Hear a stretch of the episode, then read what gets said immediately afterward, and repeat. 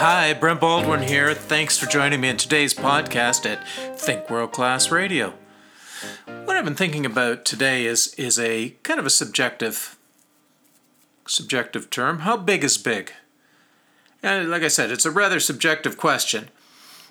After all, each of us each of us has our own internal image of what big is or or what big could be. Regardless of how big your big is, reaching for it is essential to your mental, physical, emotional, and intellectual growth. We owe it to our personal evolution. To grow, we need to start by thinking as big as we can. Push the envelope and stretch beyond your current state of being. Thinking big serves to set a benchmark for growth, and it and it gives us the it gives us the internal challenge to grow beyond our our current comfort zone.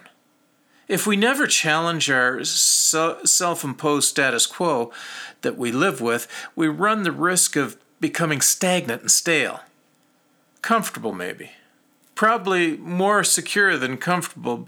Better the devil we know than the uncertainty of the unknown.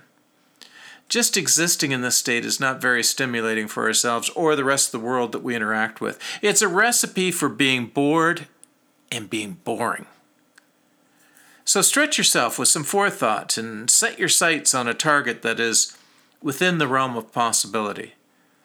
A win out of the gate is motivating and illustrates that it can be done, that you're capable and willing to make it happen. It will also lead you to the next challenge that will lead you to the challenge after that. This is a game of a lifetime, not a limited time. The sooner you get started, the further you're going to go. Start by engaging in an internal dialogue. It's you against you. Mano a mano, fem a fem.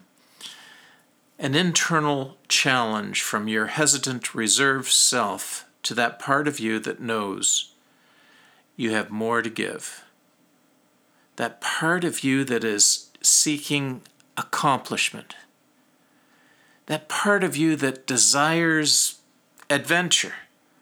The rewards are always embedded in the journey and not in the destination. Hesitation, hesitation will only create a chasm between action and inaction.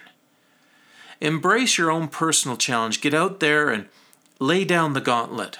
Go to the mirror, look yourself in the eye, and commit to the first leg of the challenge today. Get your blood pumping and make a move. Your future is yours to embrace, or you can always, you can always sit on the couch until this inconvenient inspiration passes. Your choice. Are you thinking big enough? This is Think World Class dot com. Thanks again for joining me. I'm Brent Baldwin. Until next time, have a great day. Bye now.